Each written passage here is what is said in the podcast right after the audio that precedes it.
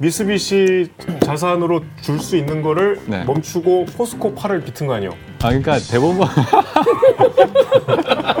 아니 그게 아니 이 정부의 기조가 자유 아닌가요? 이 기업들한테 이렇게 뭐 아니 그것도 그러니 판결이 나온 거를 어허 잠깐 포스코가 자발적으로 주겠다고 했지 않습니까? 아, 그렇지. 아 파스 포스코가 자유적 그럼, 자유적으로 그럼. 자유 아, 예. 본인의 자유로 자유롭게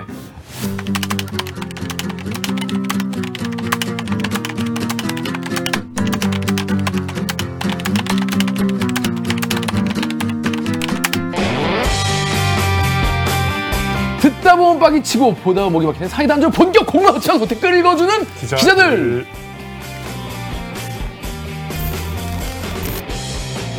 나 머리 어때? 괜찮아요? 정갈은 너무 빠른 거 아니야? 나 지금 방금 적응 안 돼가지고 실화입니까? 싫어하냐? 오랜만이다. 그러니까. 저비용 고퀄리티를 추구하는 산해수공업 방송입니다. 저는 댓글 읽어주는 기자를 진행하는 김기아 기자님 오늘 방송 보시다 들으시다 이 방송 괜찮습니다 들만하다 싶으시면 구독과 좋아요 버튼 한번 눌러주십시오 네. 네. 자, 잘 지냈습니까? 뭐 바쁘신 분 오셨으니까 그냥 가시죠. 그렇습니다. 바쁘신 분 지금 와 계시기 때문에 빨리 진행하고 넘어가겠습니다. 그러면 저희 로고 듣고 일부 아만 보 아는 만큼 보이는 뉴스 코너로 돌아오겠습니다. 로고 주세요. 나는 기레기가 지금 여러분은 본격 KBS 소통 방송 댓글 읽어주는 기자들을 듣고 계십니다. 대들기 구독하고 나서 나의 성공 시대 시 이거 맞잖아.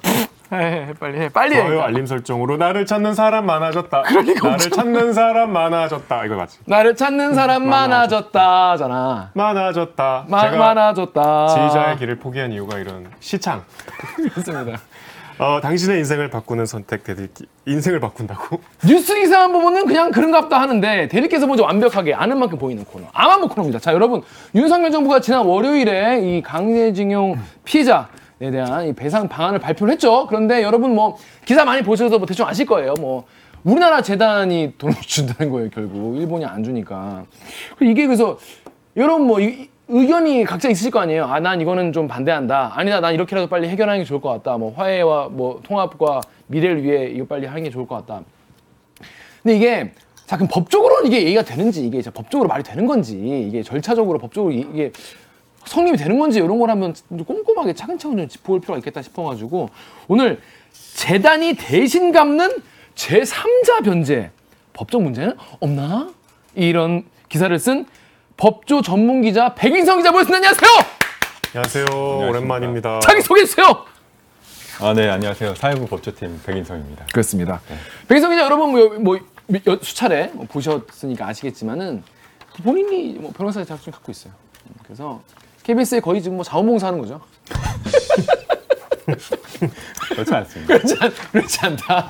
그렇지 않다고 합니다. 여러분의 여러분에게 정말 좀 올바른 어, 법조 기사를 전해드리기 위해서 열심히 쓰고 있어요.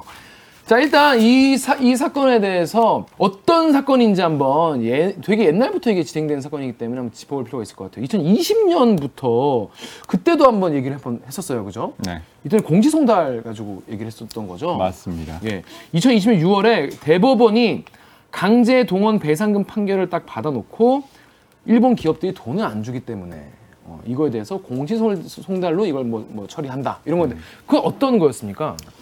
그때 2018년에 음. 강제 동원 관련해서 대법원에 세 건의 판결이 있었어요. 어, 세 개가 동시에 났어요 판결이? 한 달 간격으로 어, 났는데 거의 동시에 난 음, 거네.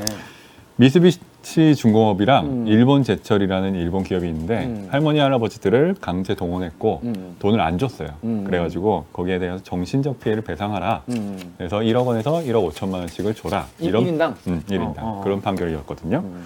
근데 이게 지금까지 2020년 6월에 이게 돈을 안 줬고 음. 그때까지 돈을 안 줬고 그러니까 대법원에서 음. 상대방이 없이도 그 집행을 할 수 있게 그 음. 강제 집행 경매죠 그거 할 수 있는 그 공시송달을 한 거고 음. 이게 쭉 이어져서 공시송달이 뭡니까? 까먹은 분들 많이 계실 거예요. 아, 공시송달은 상대방이 폐문부재 그러니까 법원에서 보낸 서류를 안 받는 경우가 있어요. 있겠죠. 음. 어. 그러면은 이걸 법원에서 한 2주일 뭐 이런 시간을 정해서 발표를 하는 거예요. 공시, 공개적으로 음. 난 이렇게 알린다 이렇게 음. 이걸로 송달을 가름을 하는 거죠. 음. 상대방한테 법정 서류를 배달하는 저- 그 절차예요. 그럼 너 내가 이거 분명히 발표했으니까 너 못 받아서 몰랐다고 그러면 안 돼. 아, 딴 소리 하면 안 된다. 딴 소리 안 돼. 우리가 지금 갖고 있는 수차례 보냈고 그쵸. 네가 쌩깐 거야. 네. 대신에 그 네가 쌩깐 거를 빼고 우리가 그러면 맡아두고 있을 건데 2주의 말미를 주는데 음. 이거 동안 안 하면 나 우리 집행한다. 어? 이런 겁니까? 네, 그렇죠. 그 기간이 지나면은 음. 송달된 효력이 발생해요. 아, 그러니까 받은 걸로 치고. 받은 걸로 치는 거죠. 그래서 그때 이제 국내 재산을 이제 압류해 가지고 네네. 경매에 붙여 가지고 돈을 드린다. 뭐 이런 식으로 진행이 된 이게. 진행이 됐죠. 그래서 그 이후로도 기업들이 돈을 안 줬고 그래서 그러면 돈을 안 주면 어떻게 해야 되겠어요? 승소를 했는데 돈을 방법 받아야 되잖아요. 그러니까 그 일본 기업들의 국내 자산을 압류해서 매각한 절차를 밟은 거예요. 이후로 할머니 할아버지들이 음. 그래서 이게 거의 다 마무리가 돼가지고 음. 대법원 결정만 남은 상태였단 말이에요. 아 마무리가 됐어요? 네, 거의 다 마무리가 됐고 대법원에서 그 결정만 남은 상태였어요. 미쓰비시 중공업 재항고를 해가지고 이 특, 상표권이랑 특표 특허권을 팔지 말라 이렇게 재항고를 한 상태였는데 대법원이 기각 결정을 내리면 바로 이제 경매가 되는 거예요. 아 그 전범 기업들이 그 이후에 재항고를 또 했군요. 네, 맞습니다. 그런 또 강- 숨겨진 뉴스가 있었네요. 네, 강제 집행에 대해서 불복을 한 거죠. 음, 그렇죠. 그러면 이제 대법원이 결정만 하면 지급이 되는 거죠. 네, 지급이 되는 거예요, 진짜. 그러면 정부가 이런 거 발표 안 해도 그냥 지급이 되는 절차가 기- 컨베이어 벨트가 돌아가고 있었던 거네. 맞습니다.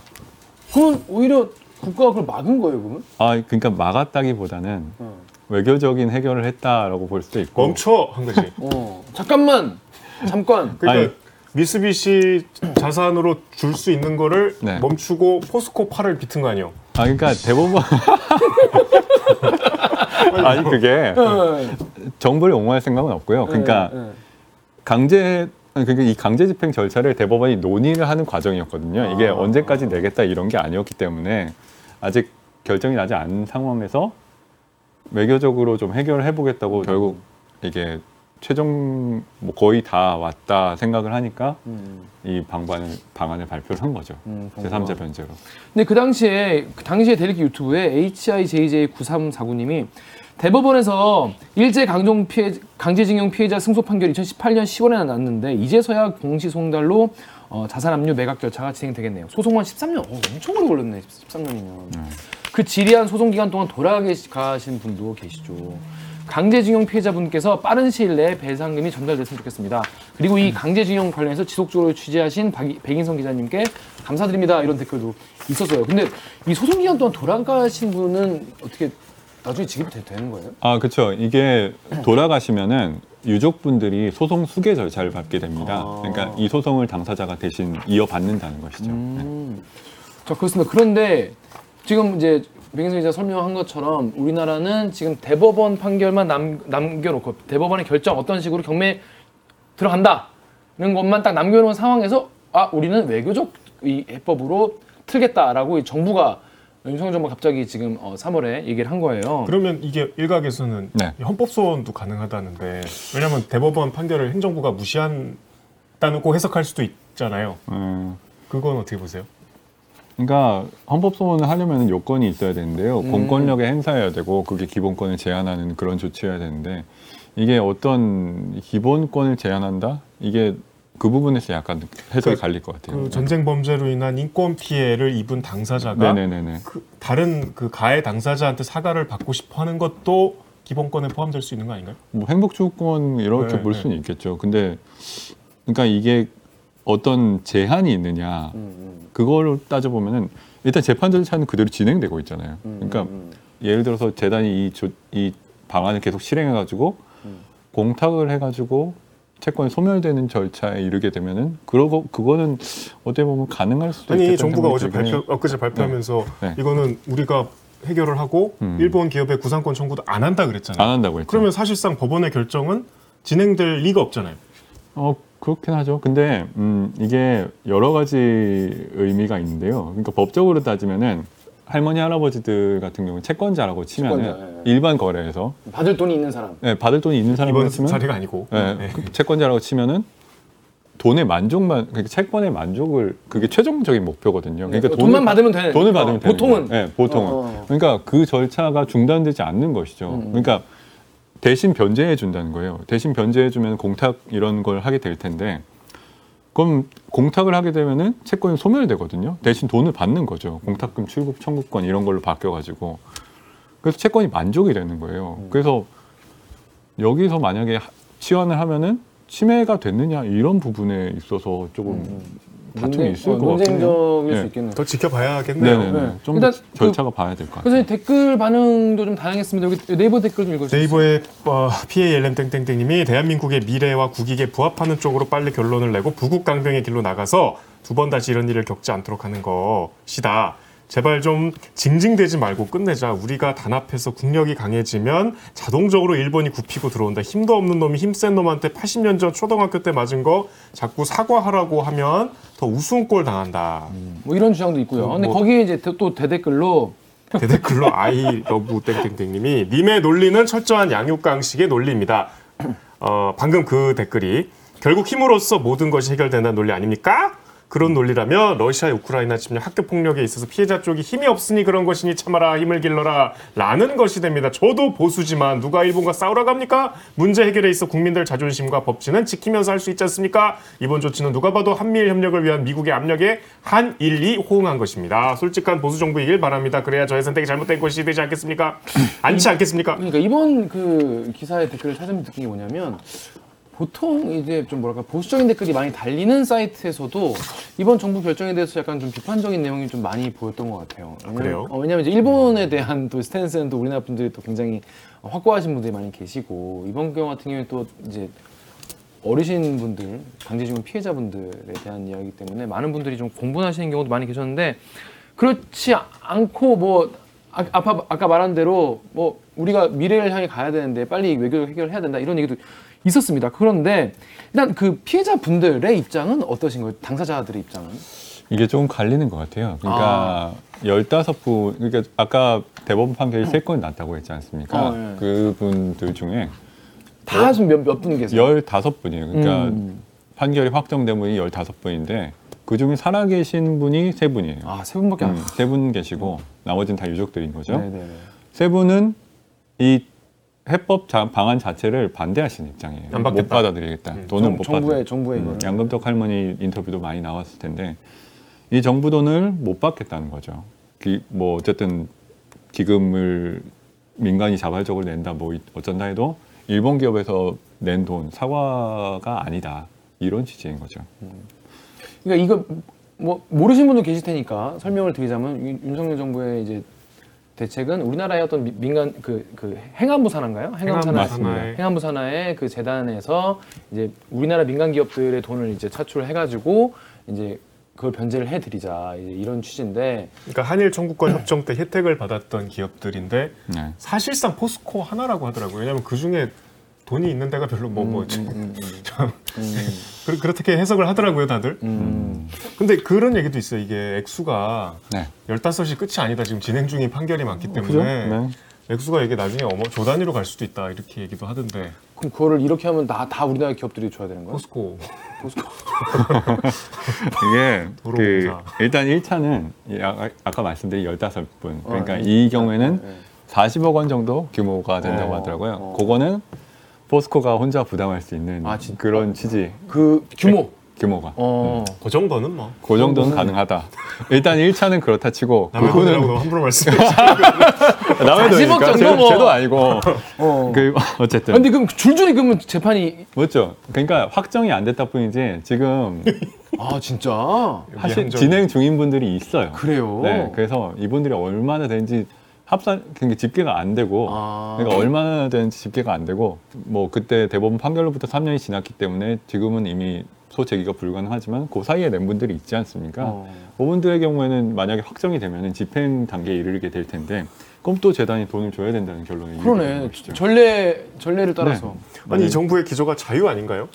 이 기업들한테 이렇게 뭐 아니 그러니 판결이 나온 거를 어허 잠깐 포스코가 자발적으로 주겠다고 했지 않습니까? 아, 그렇지. 아 파스 포스코가 자유적 그럼, 자유적으로 그럼. 자유 아, 예. 본인의 자유로 자유롭게 40억 정도는 40억 아, 정도를 그래서 회청- 그래서. 배임이 되지 않는다. 뭐 아또 그것도 그또 그것도 내부에서 검- 법률 검토를 하... 아 왜냐면은 이게 어. 정치권에서도 많이 나왔는데 음. 주주들이 문제 제기하면 배임 소지가 있거든요. 아. 왜냐면은 이게 판결금을 제공하는 거는 법적 의무가 없는 재산 출연이거든요. 그렇죠. 그래서 회사의 자산이 감소한단 말이에요. 그렇지, 그렇지. 뭐 100원이든 만 원이든 그치, 그치, 40억이든. 그치, 그치, 그치. 그래서 이게 원론적으로는 업무상 배임 혐의를 걸고 넘어질 수가 있어요. 그렇겠다. 주주들이. 그래서 분명히 또 고발한 분이 있을 텐데 어. 물론 이것도 법원 판단에 맡겨야 되겠지만 어. 배상금 이게 지급 여부에 따른 이해 득실을 경영진이 뭐 종합적으로 검토해서 경영상 판단 신중한 판단에 따른 것이었다. 어. 이렇게 주장할 수가 있고 그럴 수 있구나. 그걸 받아들여지면 배임이 아니게 되는 어, 거죠. 그, 그런 포인트 생각도 못했다. 네. 근데 사실 주주 입장에서는 아니 내가 내 피 같은 돈 갖다가 내 돈 가지고 왜? 어, 내가 왜 거기에 내냐? 어, 그럴 수 나는 있죠. 나는 어 정부 이것도 난 싫은데 왜 왜 그리고 회사 돈을 그렇게 쓰냐? 충분히 그럴만하죠. 그럼 이제 겨, 경영진이 형 눈치 챙겨. 안, 되- 안 되면 큰일 아니 주주는 알게 뭐야 내가. 니들이 곤란하든 말이야. 회사 망해. 어, 거기에 대해서 노코멘트 그러니까 노코멘트 하는데 그럴 수 있다는 거예요. 그렇다는 게 아니라. 네, 그럼요. 이거 뭔가 여러 경영진의 숙고가 있었을 거 아니겠습니까? 아, 그러니까 이게 우리 다 죽어. 그러니까 포스코 같은 경우에는 10억 이상 기부를 하려면은 어, ESG 위원회 뭐 이런 데 사전 절차를 거쳐야 돼요. 이건 사전 ESG랑은 상관없는데. 뭐 어쨌든 아무튼 기부 어, 활동, 기부 활동. 기부 활동이니까 어. 심의 기부 활동. 심의 위원회 의결을 거치고 또 이사회에서 과반 득표 뭐 이런 걸 거쳐야 된단 말이에요. 그때는 비밀이었으니까 어. ESG 이런 거 안 거치고 이사회 의결로만 그렇겠죠, 진행했단 그때는. 어. 말이에요. 미르, 근데 미르. 이번에는 공개적인 거니까 절차를 다 거치고 음. 뭐 미, 위법적인 소지를 다 없애려고 음. 할 건데 음. 어쨌든 이거는 기업이 자발적으로 조성한다는 걸 전제한 것이기 때문에 어떤 방식으로든 공권력의 요청이 온 상황이 밝혀지게 되면은 그럼 그때는 곤란이죠. 그건 안 되지. 그럼 그러니까 포스코가 자율적으로 40억 정도를 뭐 저도 사- 저한테도 40억 자발적으로 줬으면 좋겠는데 그러니까 우리한테도 좀 대들기에도 좀 자발적으로 그건 자유롭게 아닙니다. 40억 4억 4, 4천 아니 400만 400 40도 좋은데 그러면. 주시면 참 좋을 텐데 음. 아무튼 근데 이제 이게 이게 많은 분들은 이게 사실 예를 들어서 이, 런 거잖아요 사인 간에 돈 거래를 했는데 네네. 뭐 100만 원을 빌려줬는데 딴 사람이 갚아주면 나야 뭐 100만 원만 있으면 되는 거니까 사실 뭐 크뭐 상관없죠. 근데 이거는 강제징용 문제 같은 경우는 국가 대 국가 어떤 우리 과거사와 예전에 자기 청춘을 거- 끌려와서 이제 강제로 징용된 과거가 있기 때문에 사죄의 의미가 이제 포함되어 있는 그런 돈이기 때문에 약간 좀 성격이 다르다라고 볼 수 있는 거지 않습니까? 그런데 이제 클리앙의 치킨 먹자님이 그러니까 잘못은 일본이 하고 배상은 우리나라 기업이 하고 이게 이게 뭐냐 이게 이해가 안 된다. 이게 이게 가장 이제 보통 분들은 잘 이해 못하는 그런 지점이긴 해요. 근데 이게 다른 경우에도 그러니까 우리 일상생활이나 아니면 뭐 이렇게 뭐 기업 대 기업이나 뭐뭐 이렇게 뭐 공권력에 대한 거나 이런 이런 경우가 있는지 네이버의 이그샘 땡땡님처럼 가해자가 책임 안 지고 엉뚱한 놈이 책임지는 거야 이런 상황이 실제로 발생합니까 법적으로? 발생하죠. 그러니까 음. 제3자 변제는 뭐냐면은 제3자 변제. 음, 제3자 변제라고 하는데 요거를 채권자랑 채무자 둘, 둘이 있어요. 근데 그 외에 제3자 누군가가 대신 돈을 내주는 거예요. 쉽게 말하면. 그러니까 애 애들끼리 했는데 애는 엄마가 돈 아, 뭐 갚아주는 뭐 그럴 수 그런. 어, 아, 어. 그럴 수 있죠. 이 삼자 변제라는 거는 민법에 규정이 있어요. 어. 음, 민법에 이, 이 조항이 이렇게 유명해진 거는 이 이번- 민, 법이 만들어진 일의 처음이 아닌가 싶은데 진짜, 어. 읽어드리겠습니다. 네. 민법 제 469조 음, 음, 채무의 1항 음. 채무의 변제는 제 3자도 할 수 있다. 음, 할 수 있다. 음, 그러나 채무의 성질 또는 당사자의 의사 표시로 제3자의 변제를 허용하지 않는 데에는 그러하지 않다. 2항 이해 관계 없는 제3자는 채무자의 의사에 반해서 변제하지 못한다. 그렇게 두 개예요. 음. 짧은 조항인데 음. 의견이 갈리죠. 이게 가능한지에 대해서는. 네. 음, 자 근데 이거를 자세히 읽어보면은 두 가지잖아요. 네. 당사자의 의사 표시로 제3자의 변제를 허용하지 아니할 때는 그러하지 아니하다. 네. 쉽게 말해서 당사자라는 건 돈 받아야 할 사람이란 말인 거죠. 그러니까 해석이 채권자. 하면은 채권자, 채무자 둘 다 가능하다는 소리가 있어요. 음. 해석하면 네, 어쨌든 어, 어느 쪽이든 간에. 네, 어쨌든 당사자니까. 음. 근데 여기서는 이제 강제징용 피해자분들이겠죠. 네. 당사자. 당사자가 의사 표시로 제 3자의 변제를 허용하지 아니할 때, 음. 어 나는 제 3자한테 받고 싶지 않고 당사자한테 받고 싶다라고 음. 하면은 안 된다. 그죠. 그런 얘기 아니겠습니까? 어, 잘 이해하셨네요. 네. 맞습니다. 맞죠, 맞죠, 맞죠. 그거는 뭐 이론의 여지가 없는 거 아닌가요? 네, 왜냐하면 탈머니들은 계속 일본 기업들 외, 변, 외의 변제를 거부해 왔기 때문에 명확한 의사 표시가 있다고 할 수 있고 그러니까 변제를 허용하지 않는 것이죠. 음. 1항에 따르면 그렇습니다. 근데 아까 말씀하신 그 세 분 말고 다른 유가족들은 혹시 다른 의사 네. 표시를 하셨나요? 일부는 수료 이제 그 그만하고 싶다. 아 그래요? 음, 일부는 아. 그렇게 이거 얘기를 그럴 하시는 수도 아, 그런 분도. 계시군요. 네, 음, 계시다고 그- 하더라고요. 원래 이게 유가족 분들이나 피해자 모임들의 이제 의견이 늘 이제 합치하지 않으니까 아, 물론입니다. 네. 수 있- 있는 거죠. 근데 그, 렇지만은 당사자분들은 살아계신. 살아계신 당사자분들은 네, 다 이렇게 주장을 하고 계시죠. 그분들은 허용하지 않고 음. 싶다는 거죠. 그렇죠. 내가 일본 가서 강제징용을 당해가지고 그것 때문에 보상금을 받으려고 하는데 미국이 준다. 이렇게 난, 난 나는 돈만 받으면 돼. 뭐 이런 게 아니잖아요. 이게 그렇죠. 문제가 예, 사죄의 의미이기 때문에. 음.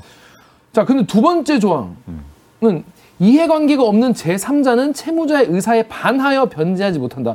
이 조항은 그러니까 이해관계가 없는 제3자, 그러니까 제3자라고 하면은 여기서 이제 뭐 우리나라 기업 재단 인 거죠. 이 재단이 채무자의 의- 의사에 반하여 변제 못하는데 의- 이해관계가 없는 사람은 할 수 없다. 그러니까 이해관계가 있으면 변제할 수 있나 봐요. 그죠? 어. 그러니까 이거 설명해 주세요. 왜 이런 조- 이 양이 왜 어, 만들어졌냐면 난 사실 그냥 봤을 때는 이 조항이 왜 필요하나 싶어. 아무나 대신 변제해주고 채무자한테 괴롭히는 걸 막기 위해서인데 예를 들어서 제가 채무자를 괴롭히는 제가? 제가 네, 네. 연옥 선배한테 돈을 빌려줬어요. 어, 빌려줬어. 100만 원 빌려줬어. 어, 빌렸어. 근데 연옥 선배한테 원한을 가진 기화 선배가 어, 내가. 갑자기 나서서 저한테 돈을 받게 돈을 갚아주겠다는 거예요. 연옥 선배의 돈을. 어. 어, 그래서 100만 원 나한테 줬어. 어, 갚 줬어. 난 돈을 받으면 나의 끝이니까. 빚쟁이가 되려고. 그렇지. 어. 그렇지.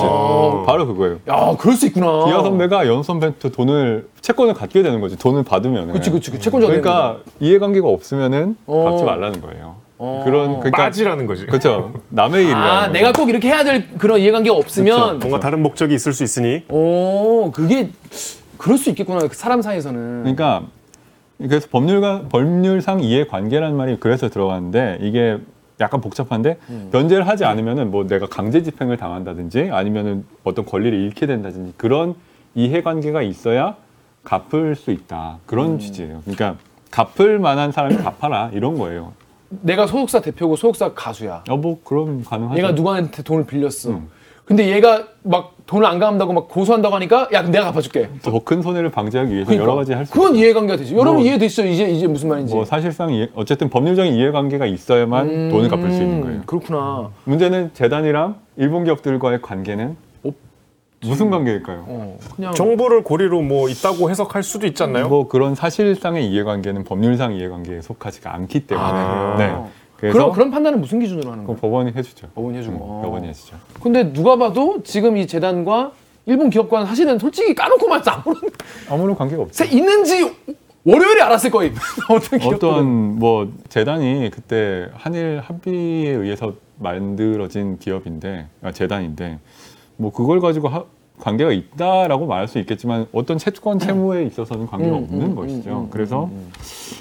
뭐 많은 법률가들한테 좀 이걸 구해봤는데 네. 있다고 보기는 좀 어렵지 않나 그렇게 좀 음, 보시는 분들 민법의 취지와는 완전히 어긋나네요. 어, 그렇죠 원칙적으로는 그래서 이해 이해관계 있는 자라는 거를 이제 이렇게 판례가 변제를 하지 않으면 채권자로부터 집행을 받게 되거나 또한 네. 채무자에 대한 자기 권리를 잃게 되는 지위에 있기 때문에 변제함으로써 당연히 대위의 보호를 받아야 할 법률상 이익을 가지는 자. 쉽게 말하면 얘가 안 갚으면 내가 큰일 나는 사람. 아, 전 맞습니다. 갚을 만한 사람이 갚으라는 거예요. 그렇죠, 그렇죠. 근데 우리 이 재단은 그런 위치가 아닌 것으로 추정된다. 아니라는 의견이 좀 많아요. 어, 대부분. 그러면 안 되는 거 아닌가요? 그러니까 정부는 가능하다고 보는데 왜 가능하다고 보는 거예요? 이게 되게 저도 의문인 게 근거를 밝히지 않고 있어요. 그러니까 그때 발표장에서 여러 질문이 쏟아졌는데 그때도 어떤 근거에서 음. 이게 가능하다고 보는 거냐. 어, 기자들이- 기자들 가셨어요? 아니 저는 아니에요. 다른 그 기자들이? 예, 후배 뭐 동료분들이 갔었는데 음. 왜 이렇게 가능하다고 보는 근거가 뭐냐라는 음. 질문이 나왔거든요. 음. 근데 거기에 대해서는 답을 하지 않았고 유수의 법무법인과 뭐 다 자문을 거쳐서 가능하다는 결론을 받았다. 이렇게 얘기만 하더라고요. 궁금하네요. 그러니까. 근데 이거는 백 기자 말 들으면 나중에 얼마든지 법률적으로 되치기를 당할 수 있을 것 같은데. 아 이게 문제가 있을 수가 있다고 보는데 어쨌든 힌트가 있었긴 한데 음. 그 1월 초 1월쯤에 토론회가 한번 있었거든요. 정부 인사가 참여한 음. 그때 이게 뭐 법정 채권이기 때문에 이 469조 제3자 변제에 대한 민법 조항 거치지 않아도 변제할 수 있다 이런 얘기였던 것 같아요. 음. 근데 이거를 좀 어떻게 선회해야 될지 모르겠어요. 제가 판례를 찾아봤는지 찾아봤지만 못 찾았고 음. 다른 변호사님들한테도 좀 찾아보 달라고 했지만 지금까지 그 근거를 못 찾았어요. 어떤 주장인지. 근데 이제 정부에서 얘기를 하는 게 뭐 법정 채권이기 때문에 뭐 가능하다 뭐 이런 식으로도 뭐 주장을 하- 하려고 한다고 하는데 이게 네. 법정 채권과 사인 채권이 뭐 다른가요? 실제로 뭐 이게 무슨 논리인 거예요? 그 그러니까 논리는? 너무 짧게만 나와 있어가지고 저도 해석이 좀 어려운데 법정 채권은 법이 정해준 채권이라는 뜻이에요. 그래서 구체적인 근거는 모르겠습니다는 선회를 하면은 불법 행위에 근거한 손해배상 청구권은 이 계약이라든지 어떤 단독 행위 그러니까 어떤 사인 간의 법률 행위에 음. 의한 채권과는 다르기 때문에 아, 그러니까 내가 개인적으로 돈을 빌리고 이런 네. 이런 채권과 그런가- 내가 벌금을 안 내고 음. 뭐뭐뭐 이렇게 뭐 네네네. 보상금을 안 내고 이런 거에 대한 그 채권은 다르다. 이거는 법정 채권이고 이건 사이 사이 사인 채권이다. 네, 민법상의 그 채권편이 적용이 안 된다. 그러니까 그 조항을 적용하지 않을 수 있다는 그런 우회적인 방법인 것 아까. 말한 그 조항 말씀 삼자 변제 이거를 네네 적- 적용할 수- 429조를 적용하지 않을 이건 수 있다. 민법이니까? 민법. 네. 어. 민법상 채권편을 적용하지 않을 수 있다 이런 내용인 것 같아요. 그러니까 음. 정확히 어떤 근거로 어떤 어떻게 가능하다고 하는지 미- 외교부가 밝히지 않고 왜, 왜 설명 안 하지? 아니 나중에 이제 법원에서 싸움을 싸울 수 있으니까 그 얘기하면 어떡해. 그러게 말입니다. 그래서 어.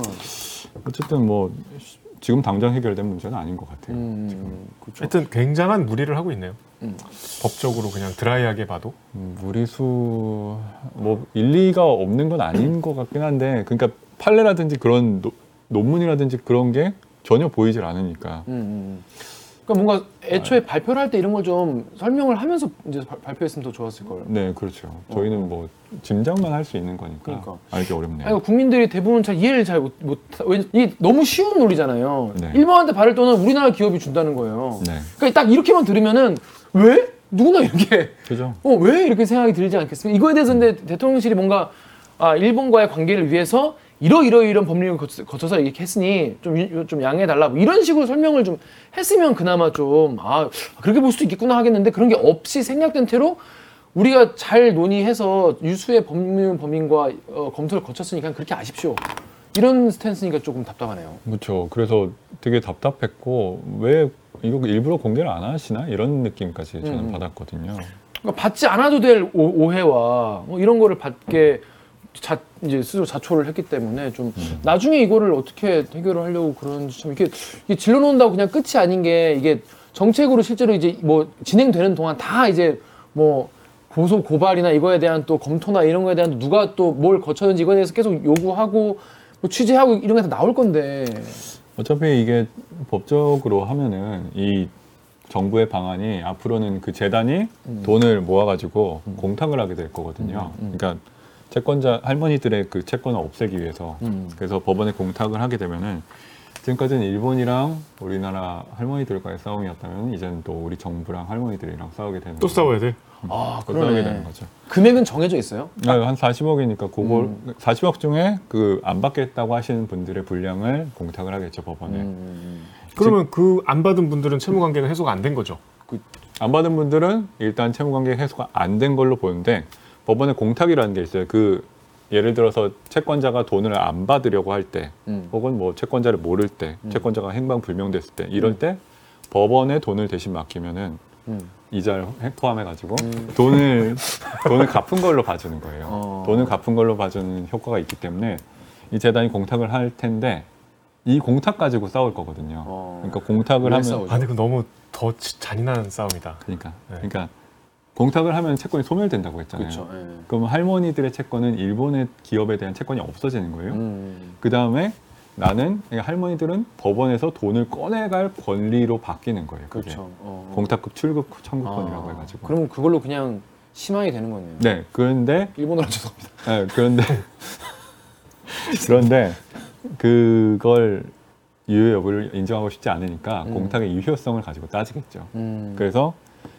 피해자분들은 이게 분명히 재단이 아까 대법원에서 결정만 남았다고 했잖아요. 그 소송에 대- 재단이 참가를 해가지고 그 공탁을 할 거라고 보고 있어요. 그래서 이 공탁이 유효냐 무효냐를 가지고 그 재판에서 따지게 될 거다 음. 이렇게 보고 있는 것 같습니다. 와 100년이 지나서 후손한테도 괴롭힘을 당하네. 아까 그 할머니 할아버지들은 굉장히 뭐랄까 좀 비참하시고 이거는 우리 정부랑 싸우는 거잖아. 우리 공탁했잖아. 이씨, 그럼 이거 나 아닌데 이걸로 싸우는 거잖아. 왜안 가져가세요? 물론 할머니들이 그걸 받아들이실 가능성도 있겠죠. 근데 그렇죠. 다만 그렇지 않게 되면은 공탁을 할 가능성이 저는 100%라고 봐요. 예. 아, 여러분 이게 돈만 받으려고 이러는 거면 사실 그렇게 어려운 문제는 아닐 수도 있잖아요. 근데 우리가 지난 역사가 있고 거기에 대한 피해자 분들이신데 이렇게 국가에서 그냥 돈을 어떻게든 저희가 마련할게요. 뭐 이런 식으로 해결하는 건 조금 그 역사의 의미를 많이 퇴색시키는 게 아닌가. 아니, 그러니까 많은 분들이 빼먹고 얘기하는데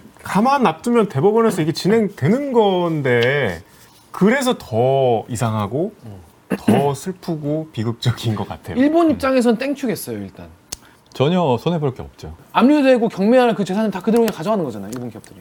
그냥 끝이죠. 그걸로. 그러니까. 음, 그대로 있는 거예요. 국내 자산 그대로. 그래서 댓글에 여기 네이버 댓글 읽어주시겠어요? 아, NIT 땡땡땡님이 돈이 목적이 아닌데 이걸 해결 방안이라고 내놓다니 OHSA 땡땡땡님이 과연 진심 어린 사지 없이 합의금만 제시하면 어느 누가 합의하겠는가 이건 아니라고 생각합니다. 그러니까 저희가 사실 이게 여러분 이게 돈으로 다 해결되지 않는 문제도 이- 언제나 있잖아요. 있는 거고 이런 자기 인생이 거기서 완전 녹아난 그런 분들의 진심 어린 사과와 원래 주기로 했던 돈 사실 뭐 미쓰비시 큰 기업인데 거기서도 사실 큰 돈 아닐 텐데 그럼요. 더 드리면서 저희가 어, 그, 그때는 정말 제가 저지른 건 선대의 일이지만 정말 사죄 드린다. 앞으로 원만한 한일 관계에 위해서 우리 노력하겠다. 뭐 이래면 주면 서로 좋잖아. 아니 그리고 이게 가해자가 먼저 손을 내밀어야 되는 거 아니겠습니까? 어, 일본이. 뭐 청구권 협정으로 다 끝났다. 이런 입장이니까. 진짜 진짜 진짜, 진짜 편하게 산다 진짜. 자 그래서 일단 지금 뭐 분위기는 이런데 그 지금 뭐 법조계 분위기는 어때요? 오늘 뭐 대한 변호사협회랑 민변인 이런 데서 입장이 나왔다고 하던데 어떤 분위기입니까 지금? 어제도 그렇고 민변에서는 되게 강경하게 이건 굴욕적인 해법이다 받아들일 수 없다 이렇게 음, 음. 입장을 밝혔고요. 대한변협도 원래는 좀 중립적으로 내는데 이거는 좀 후속 조치가 필요하다. 아, 그래요? 네, 이런 음. 식으로 원래나 우리가 이 민변하면 약간 좀 이렇게 이런 문제에 있어서 되게 좀 적극적인 목소리를 내는 조직이라고 알고 좀 알고 있고 이제 대한 변협 같은 경우에 사실 또 변호사분들의 전체 단체이기 때문에 이런 네. 이 이슈에 대해서 말씀하셨다는 게 좀 약간 이례적이긴 하네요. 아무튼 저- 이게 여러분 되게 쉬운 딱 받아들였을 때 이해 안 되는 분들이 많이 계셨을 거고 정부가 사실 좀 설명을 좀 제대로 할 필요가 있다 이거는 좀 그런 생각이 드는데 이런 일이 사실 여러분들 우리 이 정부 들어서 계속 반복되니까 그냥 정부가 그냥 질러놓고 우리가 알아서 잘 선택한 거다 뭐 이런 식으로 하는 게 뭐 청와대 이, 이전부터 시작해서 계속 이제 진행이 되니까 아 좀 피곤해 약간 이런 거에 대해서 좀 국, 민주주의 국가고 그러니까 이 자유민주주의를 지키시려면은 이 국민들에게 이런 걸 잘 설명하는 그런 좀 소통을 잘하는 그런 정부가 됐으면 좋겠네요. 자 백희성 기자 지금 사실 예전에도 이 이슈를 다뤘었는데 네. 사실 되게 속 시원하고 되게 후련하고 되게 바람직한 그런 겨- 그런 어떤 과정은 아닌 걸로 지금 다시 출연하게 됐어요. 소감 좀 맞습니다. 어떠세요? 이게 저희가 생각했던 결론은 아니었는데 음. 현실적으로 이렇게 될 수밖에 없다 이런 생각을 하긴 했었거든요. 어. 이 제3자 변제가 옛날 안 나온 건 아니었고 아 그래요. 예전에도 아, 다만 예, 현실화되리라고 생각 못했죠. 실제로 어, 어, 어. 외교적으로 어떤 일본 기업이 좀 참여를 한다든지 그런 부분이 있을 거라고 생각을 했는데 음. 이렇게 우리나라가 독자적으로 해결을 하리라고 나서리라고는 좀 생각하지 못해서 네. 되게 입맛이 씁니다. 그러니까요. 그렇습니다. 여러분 이게 많은 분들이 법적으로도 그렇고 역사적으로도 이게 이렇게 해결되는 게 맞는가에 대한 의문을 많이 가지고 계시기 때문에 앞으로 좀 더 진행되는 걸 지켜봐야 될 것 같습니다. 자 백인성 기자 지금 사실 근무하다가 지금 급하게 온 거거든요. 그래서 다시 근무하러 가야 되죠. 맞습니다. 그렇습니다. 짧게 그, 짜, 그 시청자님들 들어가시죠. 인사, 짜, 짧게 인사드리고 들어가시면 될 것 같습니다. 아유 네. 네. 이렇게 네. 시청자 여러분 네. 어, 출연시켜 주셔서 감사드리고 네. 아무튼 다음에 만날 때까지 또 아, 네, 열심히 해보겠습니다. 그렇습니다. 자, 그럼 여기 좀 백인성 기자 보내드리겠습니다. 고생하셨습니다.